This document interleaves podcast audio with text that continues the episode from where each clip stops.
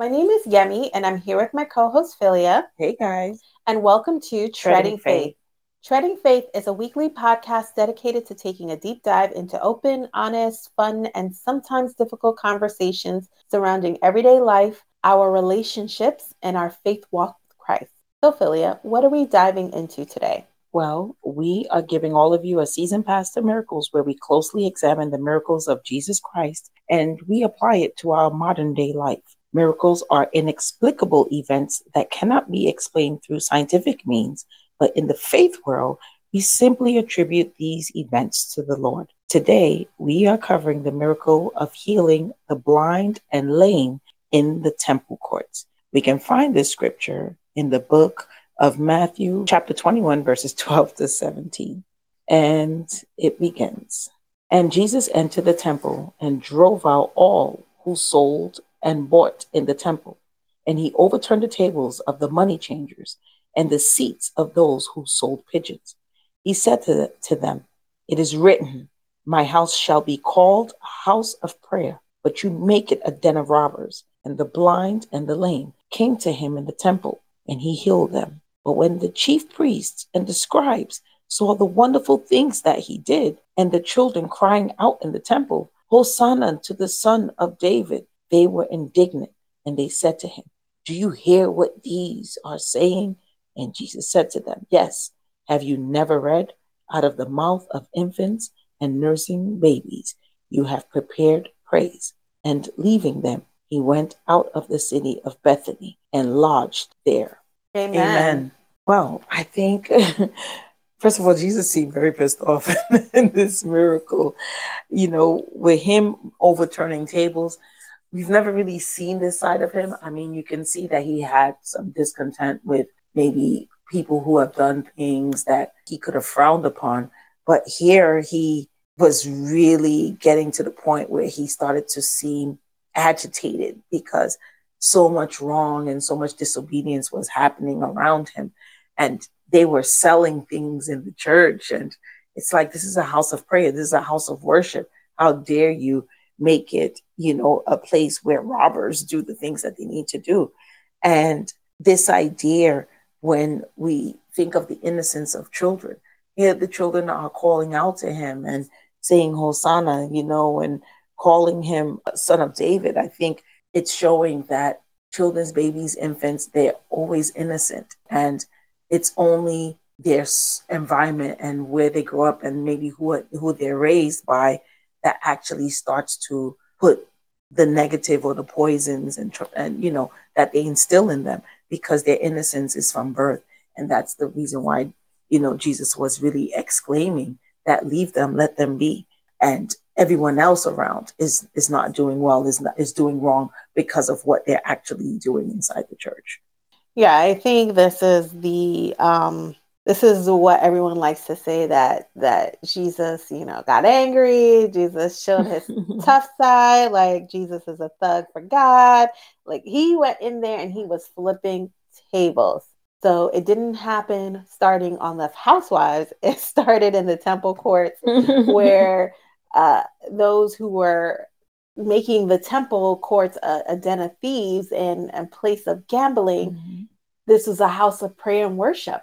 Jesus couldn't stand to see such sights. This is not where you should be gambling. This is not where you should be robbing. And I think about that in today's churches because you know a lot of people come from a place of church hurt where they experience very negative things in the church.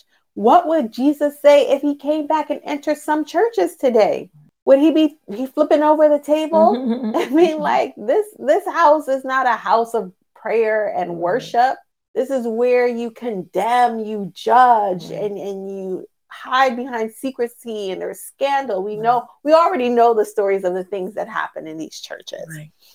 And so in doing that, right, and being outraged, but at the same time compassionate enough to heal and be praised, all leading up to his his crucifixion. I mean, there are so many emotions Jesus was was experienced. Right. Jesus is God, he is the Son of God, but he was in human form. So he got to experience the wide range of emotions that we do. And sometimes people always want us to be the same way all the time, and we never are because we're human and there's many different layers and many different facets and you know, I don't think it's a personality disorder to to have a different personality for situations or even w- when you're with certain people. It's a fact that we're complicated and complex. And Jesus experienced that being complicated and complex. And I like that he experienced that. I love that he experienced that because right. he's able to understand us. Correct. As right. humans, that we range mm-hmm. all over the place. Yeah.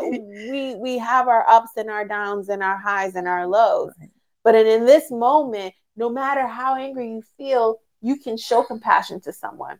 You don't always have to be angry and live in that anger. You right. can move on to the next. Right. And he started out angry and it ended up with other people being angry with him because he created he he healed people.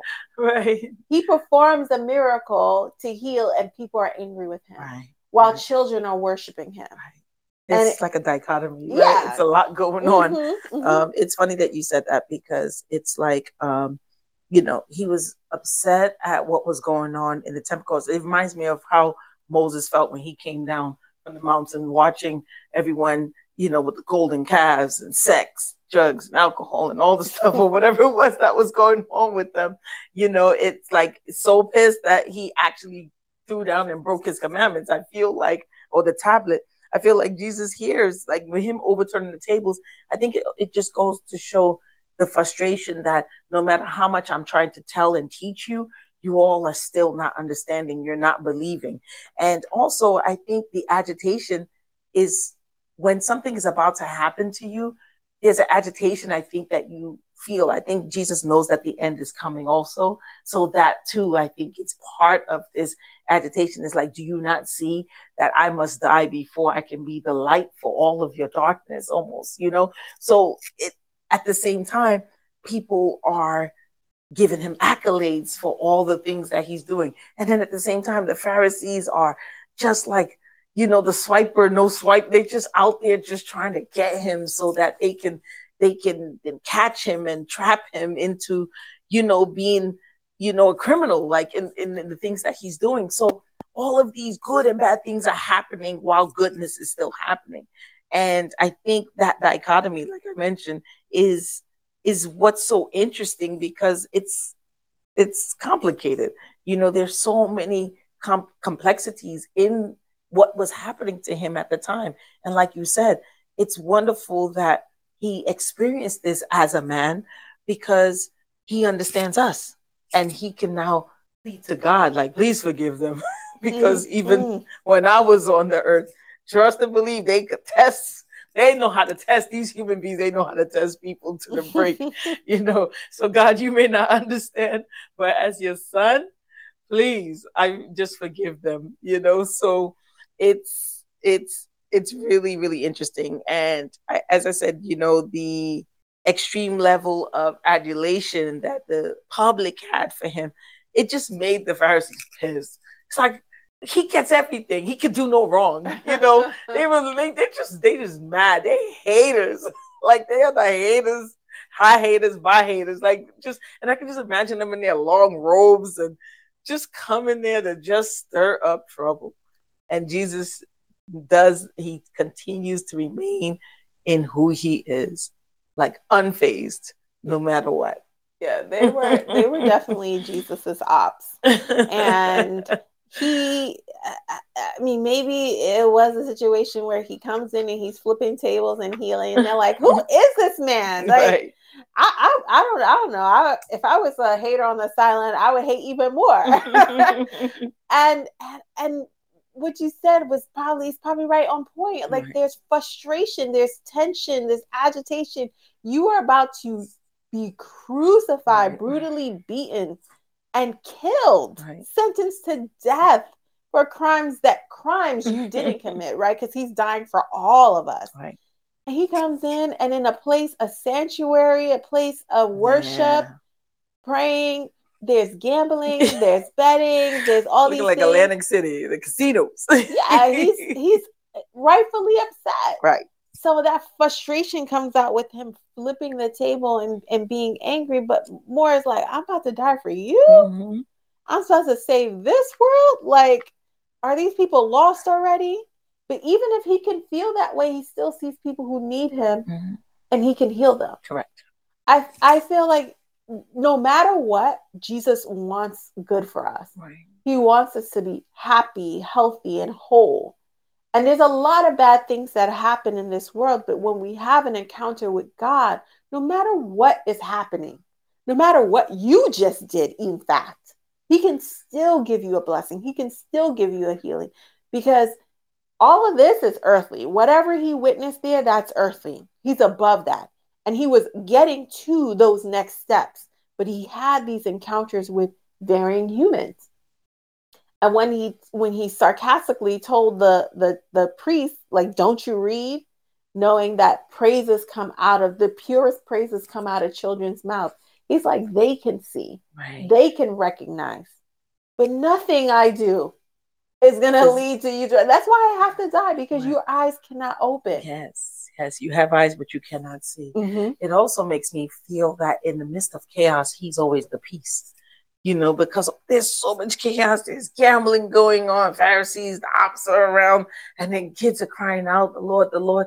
And it's just like he's it's that tornado, and then he's like the eye of the tornado, the peace that comes in, you know, and I feel like no matter what, like you mentioned, no matter how much good I do, no matter how much I say, no matter how much miracles I perform, how many miracles I perform, you still, you still cannot see. You have eyes and you cannot see. And sometimes we have to go to the extreme or hit rock bottom, which is, I guess, that's what it was. It was like almost hitting rock bottom in order to be able to now climb your way and see that light at the end of the tunnel because no one else was being able to see that. And the people who did, you know, were the ones who followed him and the ones who believed. But ultimately, the Pharisees were the ones who, had they believed, who knows, you know, of course, this was supposed to happen. It was already ordained. But if they were on his side, think about what that life could have been like for him at that particular time, yeah you know. why did he have to struggle so much Right, um Right.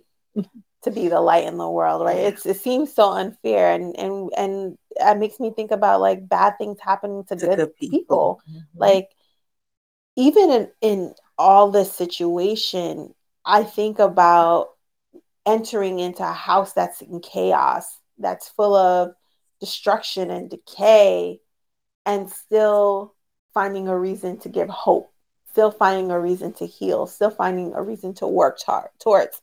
And sometimes, no matter what good you do, people are still going to point their fingers at you and accuse you. So there's nothing that we can say that we struggled and Jesus didn't, mm-hmm. right? because he didn't he i'm not saying anybody did any you did something wrong for something bad to happen to you but here he he enters this house that's supposed to be a place of worship and prayer something that's supposed to be light in this world and it's it's descended into darkness. At the same time there are people who need a healing and he heals. And then he gets accused his ops you know he gets he heals Mhm. God receives glory and his ops come out to accuse him. There's like all these things happening at once, which describes Jesus's walk on this earth. But most importantly, I think about us that sometimes we enter situations where there is darkness and maybe we want to help and people don't want our help No. Or Mhm. maybe we want to help and people are mad that we helped right like you never know what reaction you're going to get when you enter into a situation where you think you're bringing in light i would say don't let that discourage you because look at jesus No. he can flip over the tables and still lay hands still healing healed. hands Right. healing hands. so i mean we shouldn't and we and he has his ops he has his accusers we should never be afraid to do what's right or to Right. walk in the light because that's what Jesus did, and we're supposed to live in his example. So even if you do get angry, doesn't mean you can't be forgiven. Even if you still flipping tables, doesn't mean that God won't show you mercy and compassion. We're all deserving. Of it, yes. And Jesus had to die for us to get access. Even in the midst of darkness and decay, he was still willing.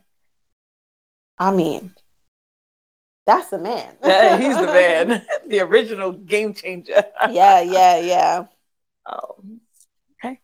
I think this was a, a really good mm-hmm. miracle. I mean, there's so much going on with our man JC right. and on his walk to the to the to res um to the crucifixion and resurrection. Yes. And no matter what's going on with him, no matter what he sees in this world, he always has time for all of us. Yes.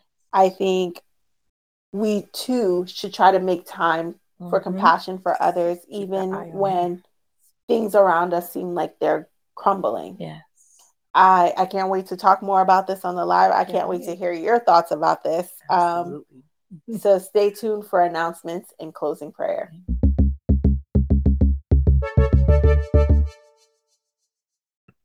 Thank you for tuning into our podcast today as we discuss Jesus' miracle of healing the blind and the lame in the temple courts.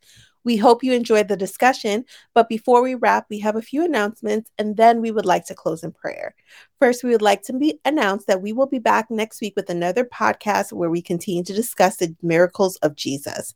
We will also be hosting our next Wisdom Wednesday live on YouTube next Wednesday, April 19th at our new time, 8 o'clock p.m. Eastern Time on our YouTube channel, Treading Faith. Treading Faith is also our Instagram handle, so follow our IG page to keep current on what's happening with Treading Faith. Our podcast is available on Apple, Spotify, Google, our website, tread- treadingfaith.captivate.fm, and where other podcasts are found. You can subscribe and share with friends, family, colleagues, and neighbors alike. Lastly, don't forget to add another note to your faith box or jar. The faith box, which I'm calling God's good gifts, is a box or jar where we keep weekly accomplishments, reminders, testimonies of good news. So at the end of the year, we can review the contents, contents and remind ourselves of God's goodness and insight and present presence in our life year round. Nothing is too big or too small to include. This is something personal for you. Now, let's join together in prayer. We believe in the power of prayer and specifically praying the text of the Bible because according to Isaiah 55 11, God's word will not come back void. We also believe our prayers are strengthened in numbers, so we ask that you come into agreement with us for this prayer. Lord Father God, we give you glory and honor. We thank you for this day. We thank you for your word. We thank you for the renewal of our minds. Father, we are your children, but we all fall short of your glory. Romans 3:23 says, "For all have sinned and fall short of the glory of God."